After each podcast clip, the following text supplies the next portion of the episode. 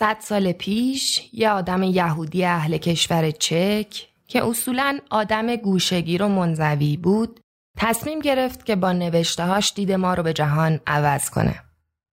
کافکا همونه که تونست صاحب بخش تاریکی از این طیف عواطف انسانی بشه که امروزه بهش میگیم کافکایی یا عین کلمه اصلیش کافکاسک همونی که به لطف تلاشش امروز ما بهتر می‌تونیم اون بخش از عواطفمون رو تشخیص بدیم بفهمیم و به این ترتیب از دستشون خلاص شیم دنیای کافکا خوشایند نیست در بسیاری از مواقع تجربه کافکا از زندگی چیزی شبیه به کابوسه و در عین حال چیزیه که ما حداقل برای برهی از دوره های تاریک زندگی هامون بهش می‌رسیم. همه ما زمانی که در مقابل قدرتمندان، قاضیها، سیاستمداران و بیشتر از همه در مقابل پدران احساس ضعف می‌کنیم بسته به روی کردمون داریم تو دنیایی زندگی می‌کنیم که کافکا توصیف کرده. زمانی که احساس می‌کنیم که سرنوشتمون دست خودمون نیست زمانی که مورد تعرض یه قلدر قرار می‌گیریم زمانی که مورد تمسخر و تحقیر جامعه و علل خصوص خانواده قرار می‌گیریم همه ما وقتی از بدن و از نیازهای جنسیمون شرمگینیم. وقتی اونقدر احساس گناه می‌کنیم که ترجیح میدیم کاش میمردیم یا با درد و رنج خورد و خمیر می‌شدیم یا عین یه حشره تو تخت خواب له می‌شدیم. یعنی تو حال هوای کافکایی به سر می‌بریم.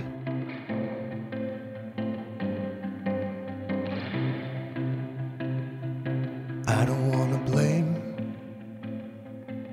I just wanna leave this horrid place the way I came. But here we are again. I don't wanna wait. سلام دوستای عزیزم من شیمام اینم نهمین قسمت از مجموعه یه نویسنده است ما یه نویسنده رو اولین روز هر ماه منتشر می‌کنیم و هر بار توش داستان زندگی یه نویسنده بزرگ رو تعریف می‌کنیم تو این قسمت در مورد زندگی و تحولات شخصیتی فرانس کافکا حرف می‌زنیم اسمش رو احتمالا شنیدین مشهورترین کتاباشم مسخ و محاکمه حتما کسی درباره یوزف کی دروغ می‌گفت. اون می‌دونست که هیچ کار اشتباهی نکرده اما یه روز صبح دستگیر شد. و بنابراین محاکمه یکی از مشهورترین رمان‌های کافکا اینطور شروع میشه. اصلا ویژگی کارهای کافکا همینه. قهرمانای داستاناش که همشون کی دارن در واقع میشه گفت انگار خودشن بدون دلیل روشنی گرفتار میشن. کسایی که آثار کافکا رو بررسی می‌کنن یه کلمه جدید برای تجربه قهرمانان داستانهای کافکا ارائه کردن. کافکایی یا همون کافکاسک. کافکایی تو تجربه زندگی انسانی یعنی اون تجربه های پیچیده، فرساینده و غیر ضروری که قدم به قلم رو ادبیات گذاشته.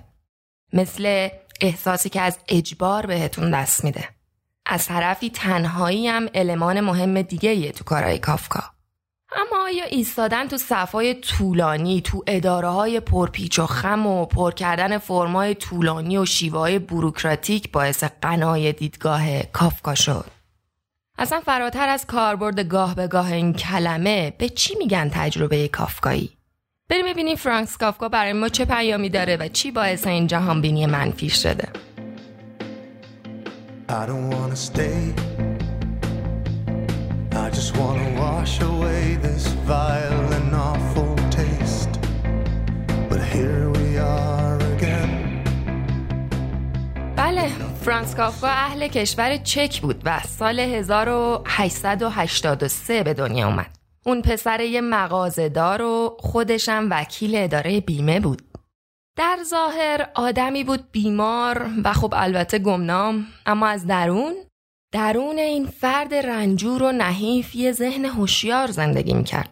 زندگی کافکا پر از حس اضطراب، پارانویا، بیگانگی و وحشت از زندگیه. شبا وقتی داستان می نوشت در واقع همین احساسات رو می گرفت روی کاغذ می آورد و داستانایی رو خلق می کرد که هیچ کس تا اون موقع به اون سبک خلق نکرده بود. همینه که میگن این آدم یعنی فرانس کافکا با آثارش کل قرن بیستم رو شکل داد. اون توی خانواده آلمانی زبان به دنیا اومد و بیشتر عمرش رو تو دوران امپراتوری اتریش مجارستان گذروند. کافکا مرد جوونی بود که تو خانوادش بدبخت، تو عشق بدچانس و به لحاظ روحی بیش از اون حدی افسرده بود که بتونه کارش رو عوض کنه خودش از اون دفتر بیمه که اصلا نمی‌خواست نجات بده.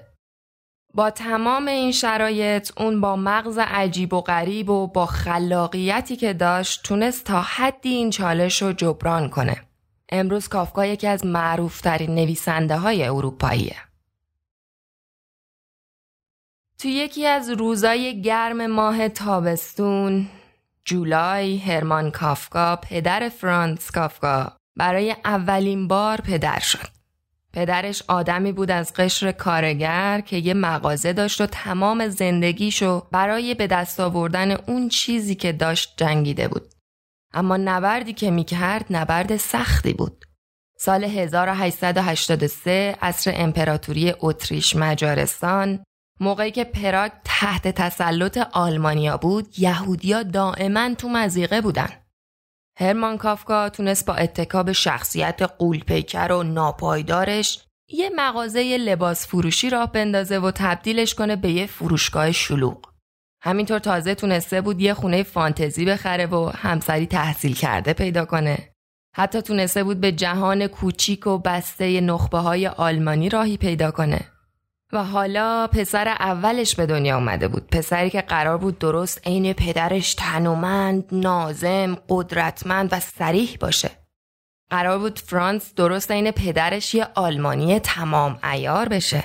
شاید هم به همین خاطر بود که وقتی فرزند کوچیکش و واسه اولین بار تو آغوش گرفت پر از احساس غرور شد. شاید این آخرین باری بود که حسی به جز تحقیر نسبت به فرانس بهش دست داد.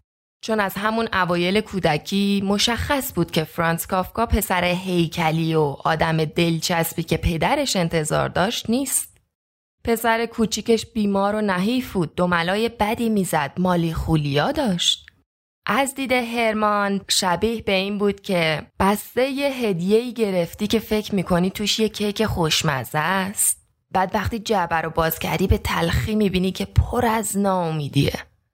اما از دیدگاه فرانس کافکا متولد شدن و زندگی کردن تجربه بود که فارغ از هر تصمیمی و هر کاری نهایتا به حقارت ختم شد. هرمان اوقات آدم عصبانی بود اما چیزی درون این پسر بیهوده و بیخاصیتش فعالانه آزارش می‌داد. شاید همین علت بود که تو جوونی های فرانس یک بار بدون هیچ دلیل مشخصی از خشم منفجر شد و پسرش رو با الفاظ بیفایده رقتانگیز و مایه ننگ بشریت تحقیر کرد.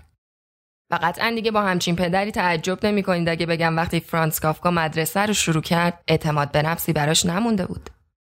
در کنار اینکه هرمان کافکا تمام تلاشش رو واسه نابود کردن اعتماد به نفس پسرش می‌کرد کوهنوردم بود یعنی احتمالا هر اون چیزی که در توانش بود برای اینکه نشون بده کافکاها چقدر زندگی خوبی دارن انجام می‌داد همونطور که کسب و کار پدر رونق می گرفت وضعیت مالی خانواده به حدی رسیده بود که هرمان فرانس رو به یه مدرسه خصوصی برای نخبگان فرستاد. اگه زندگی نامه ویکتور فرانکل رو گوش داده باشین می‌دونین دوران یهودیای اوایل قرن بیستم چجوری بود. اینکه چقدر واسه خانواده یهودی از طبقه کارگر افتخار بزرگی به حساب می اومد که فرزندشون رو به یک مدرسه با وارد کردن. اما داستان برای پسر خجالتی و بیچارهشون کاملا متفاوت بود. مدرسه که می‌رفت براش نمود جهنم بود. خیلی ساده از رفتن به اون مدرسه متنفر شد. با اینکه مدرسه از نظر آموزشی خوب عمل می کرد اما از نظر فرانس اقتدارگرا و غیر انسانی و منحرف بود.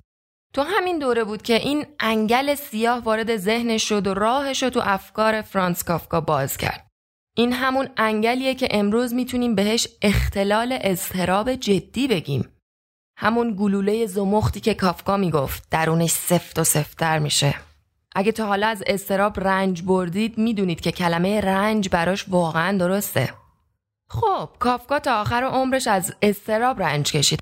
البته دیگه سالهای نوجوانی پسرک تماما پر از اتفاقات بد نبود. کافکا بین زمانی که تو خونه مورد سوء استفاده های عاطفی قرار می گرفت و دوران نکبتباری که توی مدرسه میگذروند نیاز به یه خروجی داشت یه جایی یه لونه گرمی که بتونه بهش پناه ببره تو این زمان بود که کافکا شروع کرد به نوشتن بنابراین موقعی که تو دانشگاه چارلز داشت حقوق می‌خوند در کنارش داستانم مینوشت در واقع خودش دلش می‌خواست شیمی بخونه ولی دو هفته بعد از خوندن شیمی با فشار پدرش به وکالت تغییر رشته داد چون حقوق رشته ای بود که در مقابل دوستان خانوادگی بهتر به نظر می رسید.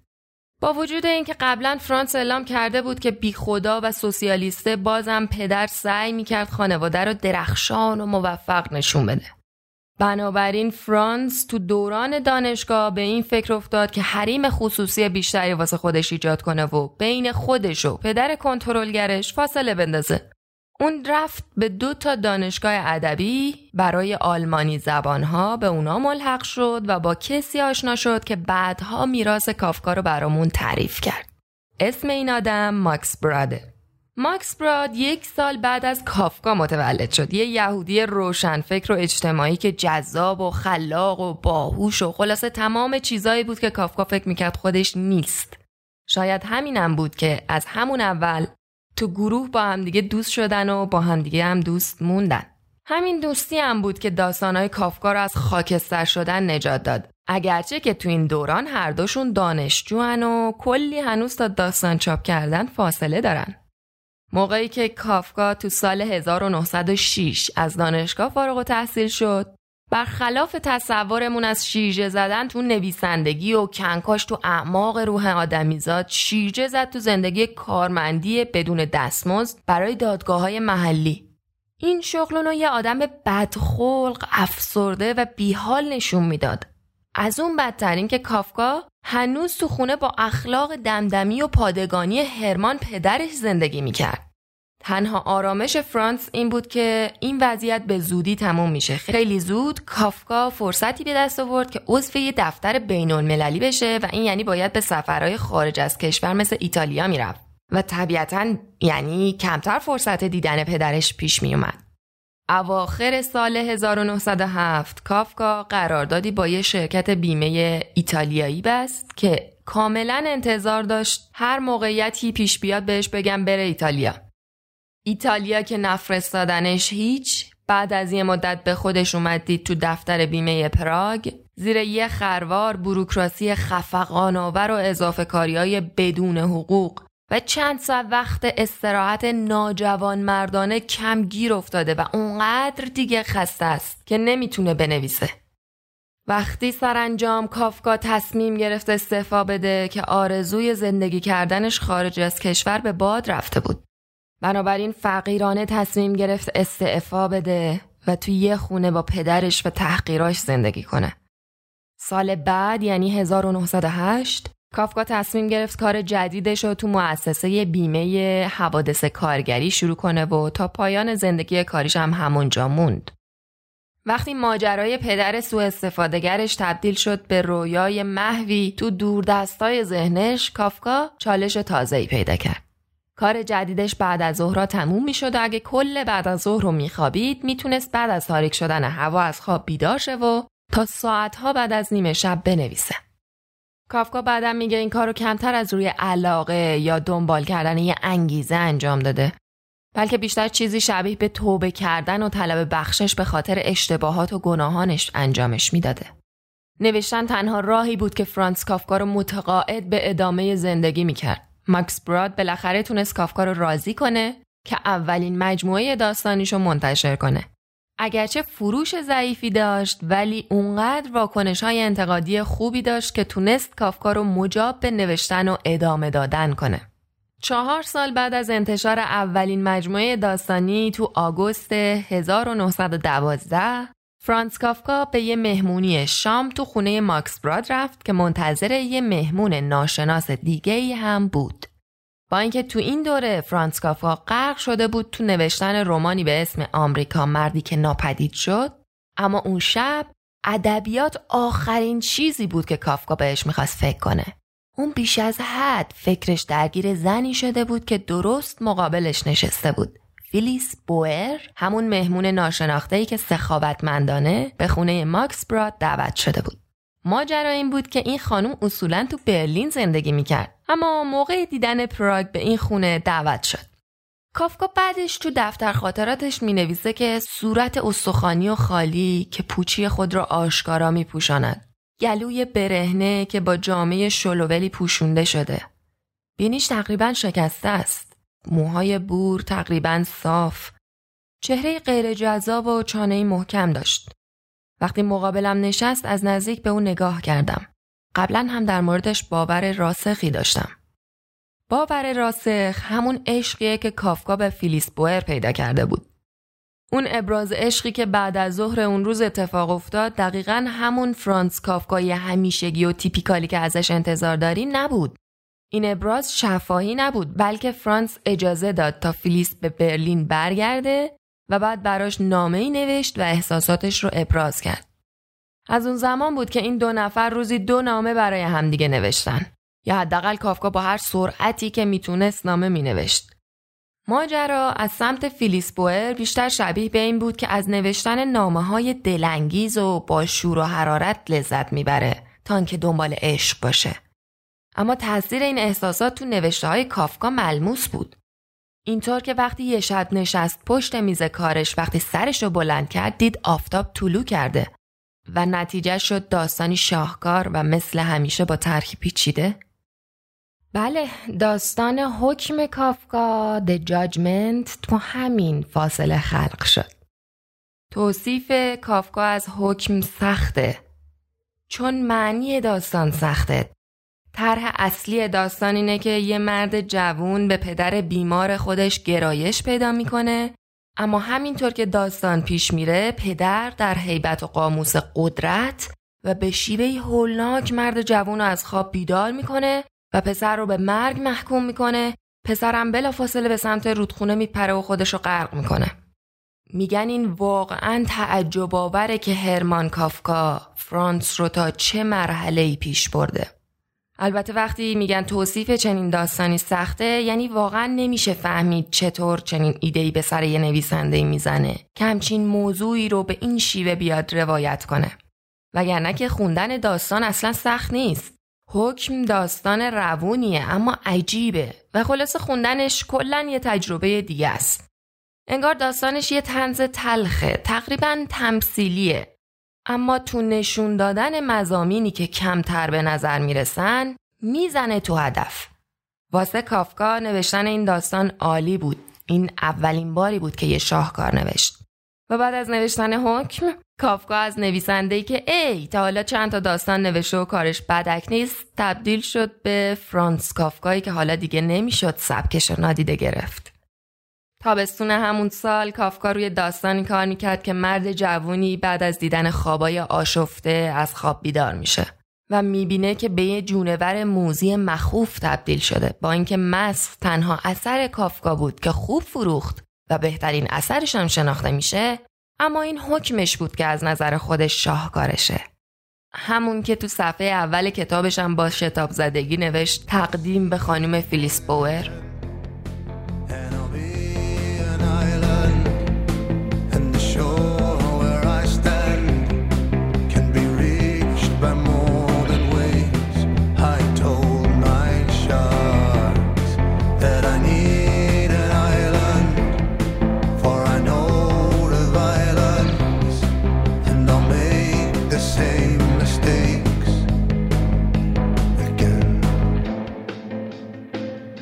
به این دوره از زندگی فرانس کافکا نگاه می‌کنیم این نکته جالبه که چقدر کافکا می‌تونست به موازات غرق شدن تو کارش روابطش با بوئر رو هم جلو ببره.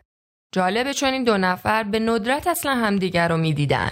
با اینکه این دوتا کلی برای همدیگه نامه می نوشتن اما کافکا دیدار حضوری و عاشقانه رو بارها رد کرد. به نظر کافکا نوشته هاش نیاز به توجه بیشتری داشت و به همین دلیل هم می‌گفت که سرش بیش از حد شلوغه. کافکا اغلب اوقات موقع شستن موهاش سردرد می‌گرفت. حالا پارادوکسی که تو اعماق زندگی کافکا وجود داشت تازه داره رو میشه. آیا کافکا واقعا می‌خواست آخر عمرش کاملا تنها زندگی کنه؟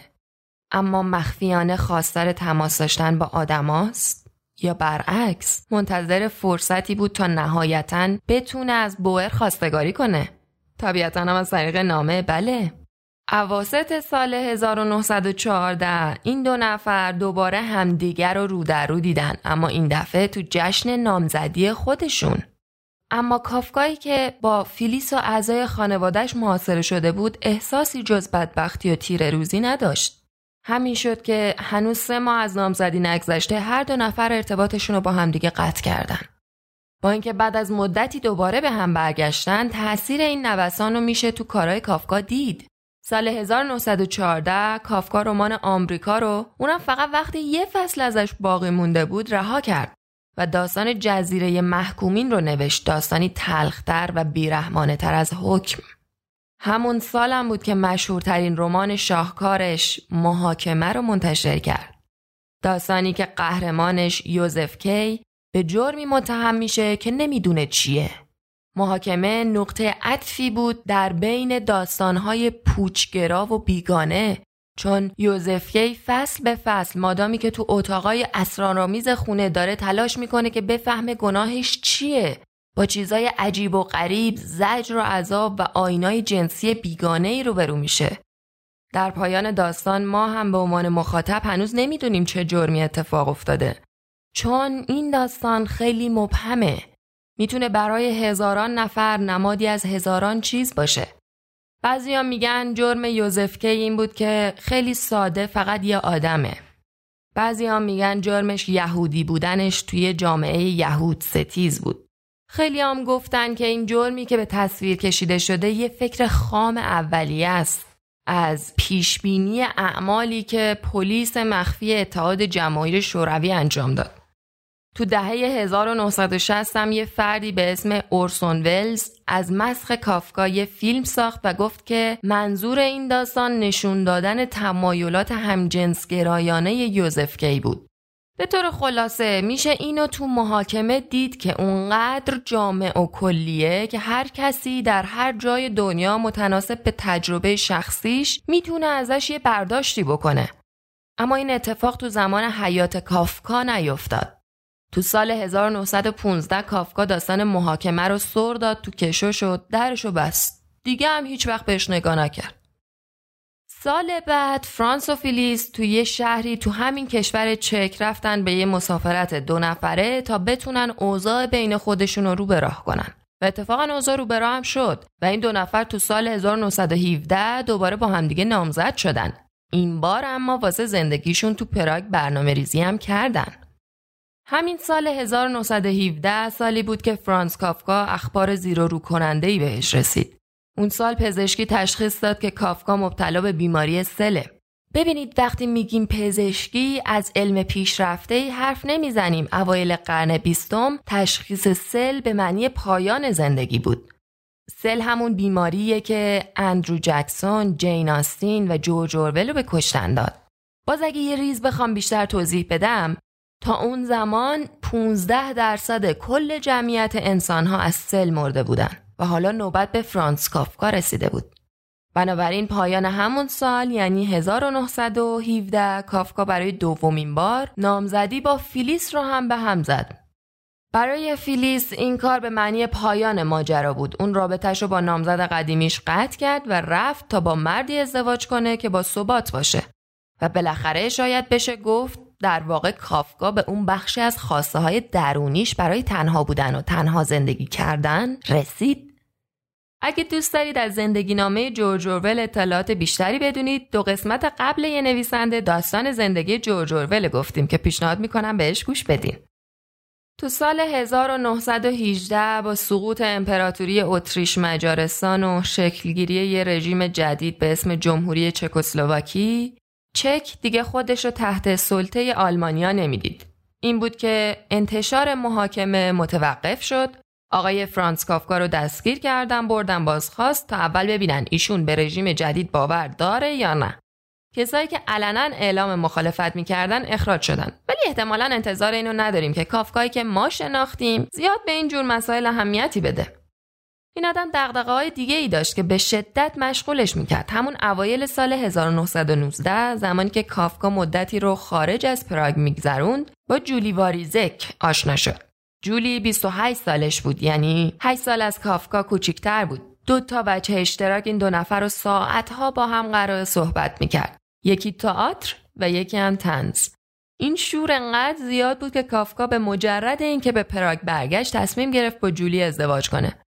همونطور که داشتن یه پی محکم به موندگاری یه ساختمون بیشتر کمک می‌کنه. جولی هم کیس مناسب تریه برای فرانس. وقتی حرف از رابطه بلند مدت می‌خوایم بزنیم. کافکای هیجان زده وقتی فهمید جولی موافقه رفت تا با پدر مادرش صحبت کنه. اون زمان بود که پدرش هرمان کافکا عین بمبی بر سر فرانس منفجر شد تا دیگه بر اساس هیجانات آنیش تصمیم به ازدواج نگیره. تو ماهای بعدی هرمان فرانس رو تا تونست اذیت کرد. بهش تشر می‌زد قلدری می‌کرد برنامهاش رو برای زندگیش به باد تمسخر می‌گرفت. اولش فرانس تصمیم گرفت رو پای خودش بیسته. اما یه عمر تحقیر شدن باعث شد که نهایتا تا حد ناچیزی فرو بپاشه. اما بله اواخر سال 1919 کافکا ارتباطش رو با جولی هم قطع کرد. بعد به همون مهمون سرایی که خارج از پراگ توی مدتی که توش زندگی کرده بود برگشت و نامه ای برای پدرش نوشت که توش تمام حرفایی که میترسید رو در رو بهش بگر و نوشت. این نامه 45 صفحه‌ای که بعد از مرگش چاپ شد در واقع جواب فرانس به اون ستمگری بود که یه عمر بزرگش کرده بود. اون چیزی که از نامه کافکا به پدرش امروزه قابل توجهه وضوح نگرش کافکاست. اون از اینکه می‌تونست هنوز موقعیت پدرش رو درک کنه رنج می‌کشید. اینکه می‌فهمید کندن از طبقه کارگر چقدر سخته. این واقعیت که اون حیولایی که از پدرش توصیف می‌کرد نمی‌تونه یه حیولای مطلق باشه. اما هرمان کافکا فقط مردیه که به واسطه زندگی توی جامعه پر افاده همیشه با صدای بلند و خشمگین و گستاخانش توجه ها رو به خودش جلب کرده و مورد احترام قرار گرفته. چیزی که شرماوره اینه که می‌خواست همین روش و واسه پرورش فرزندش هم به کار ببره. در نهایت اون نامه که بعدها یک کتاب شد به اسم نامه به پدر منتشر شد و به پدرش گفت که امیدوار این صداقت روزنه ای به روی یک رابطه بهتر بینشون باز کنه. ولی همونم نفرستاد. بازم به خاطر احساس شرم و ناامنی از پست کردن اون نامه منصرف شد. سال بعد شاید در واکنش به پدر وارد رابطه تازه‌ای با یکی از مترجمانش شد ملینا جسینسکا که دختری اهل چک بود. ولی بازم وقتی به آخرهای سال رسید اون رابطه رو هم قطع کرد. انگار که هرمانی که تو ذهنش نشسته بود زندگیشو محکوم به مردگی کرده بود.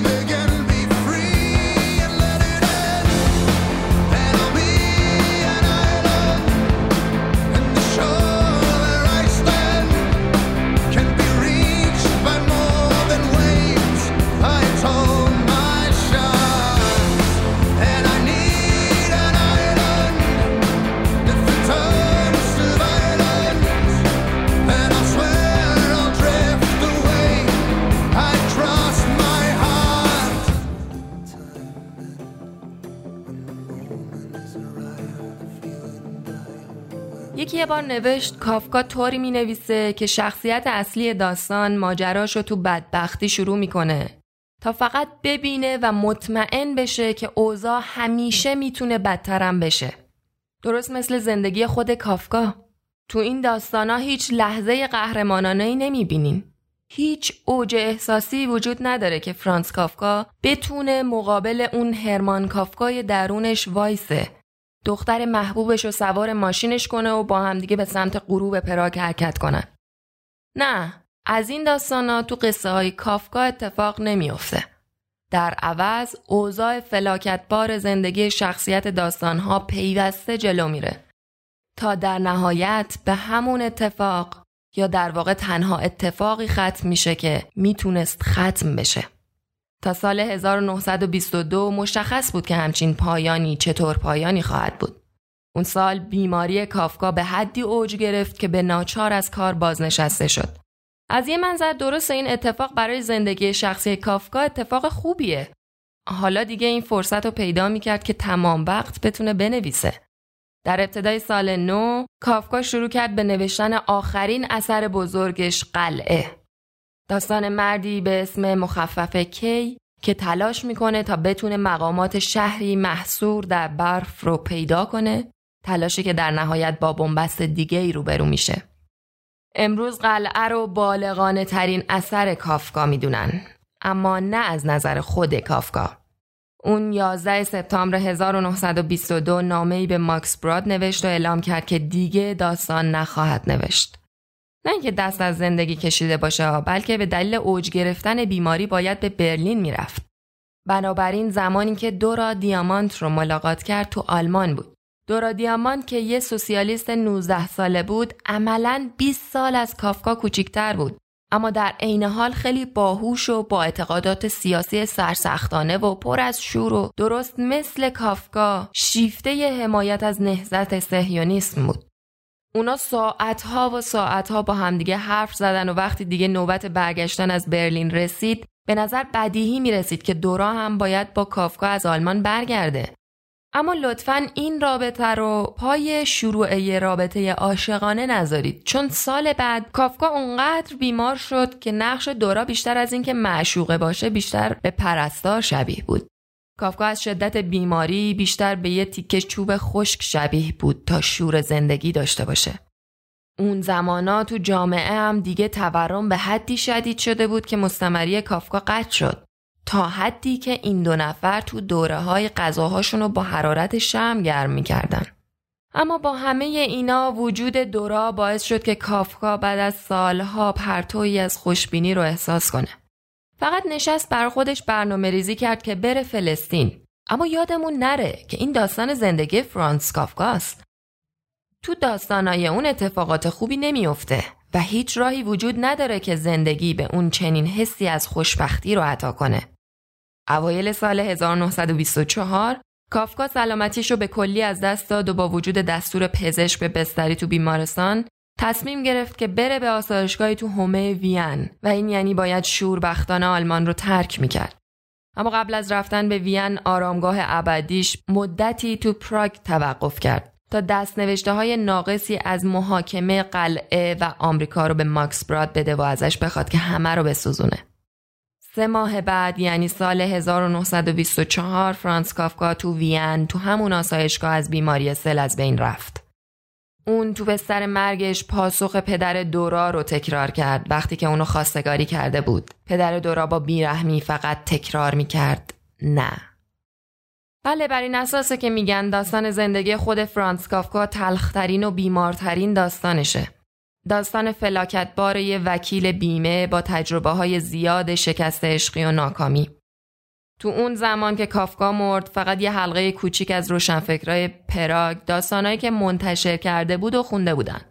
خیلی از داستاناشو فقط ماکس براد خونده بود همون که قرار بود داستانا رو بعد از مرگ کافکا بسوزونه اما از غذا تنها دوست کافکا یک دروغگوی تمام ایار از آب در اومد. البته این اتفاق برای نسلهای بعدی که تونستن آثار کافکا رو بخونن خوششانسی بزرگی بود.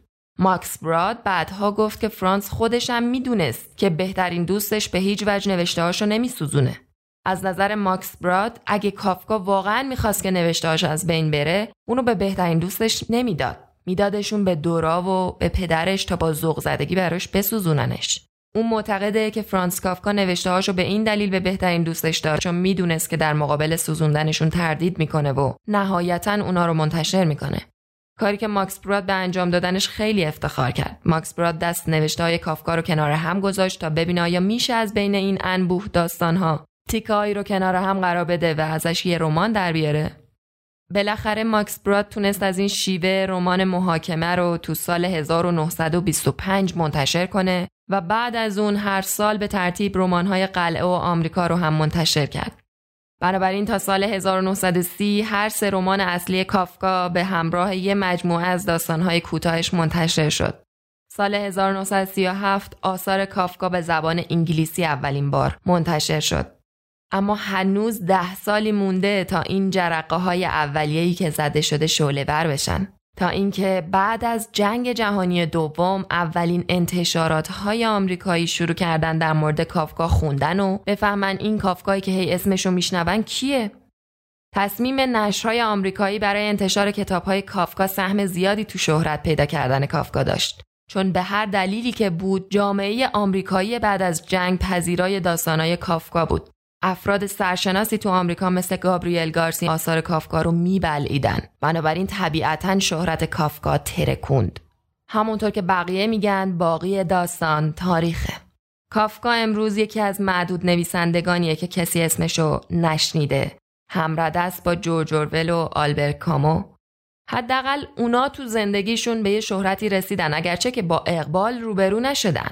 اما کافکا نویسنده که از گمنامی محض اسمش بیرون کشیده شده و ما امروز می‌دونیم کیه. اگه روزگاری مسیرتون به شهر پراگ افتاد مقبره فرانس و هرمان کافکا تو آرامگاه جدید یهودیان کنار هم قرار گرفته. با اینکه به نظر میاد فرانس کافکا حتی تو مرگ هم نتونست از چنگ پدر آزاردهندش فرار کنه اما امروز با قضاوت جهان از چنگ قضاوت پدر رها شده. چون دیگه دنیا به چشم ناامیدی به پسر نگاه نمی‌کنه بلکه او رو فرانس کافکا می‌بینه. مردی که شیوه نگرش ما رو به زندگی عوض کرد. دوستای عزیزم زندگی نامه کافکا رو از دو تا منبع آوردم. یکی کتاب در آستانه خوشبختی زندگی رمانگونه فرانس کافکا نوشته آلویس پرینس و ترجمه ابوذر آهنگر. و اون یکی مستندی درباره کافکا از کانال یوتیوب Biographics.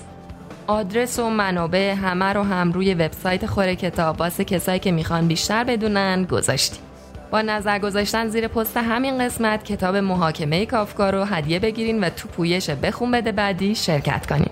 هدفمون اینه که شمایی که کتاب هدیه گرفتین می‌خونین و میدین به یه نفر دیگه بهش میگین اونم بخونه بده به یه نفر دیگه و همینجوری بخونین بدین به دیگران اونام بخونن. بنابراین منتظر نظراتتون زیر پست فرانس کافکا هستیم. از هفته گذشته انتشار هفتگی کتاب صوتی فراتر از نظم نوشته جردن پیترسون رو شروع کردیم.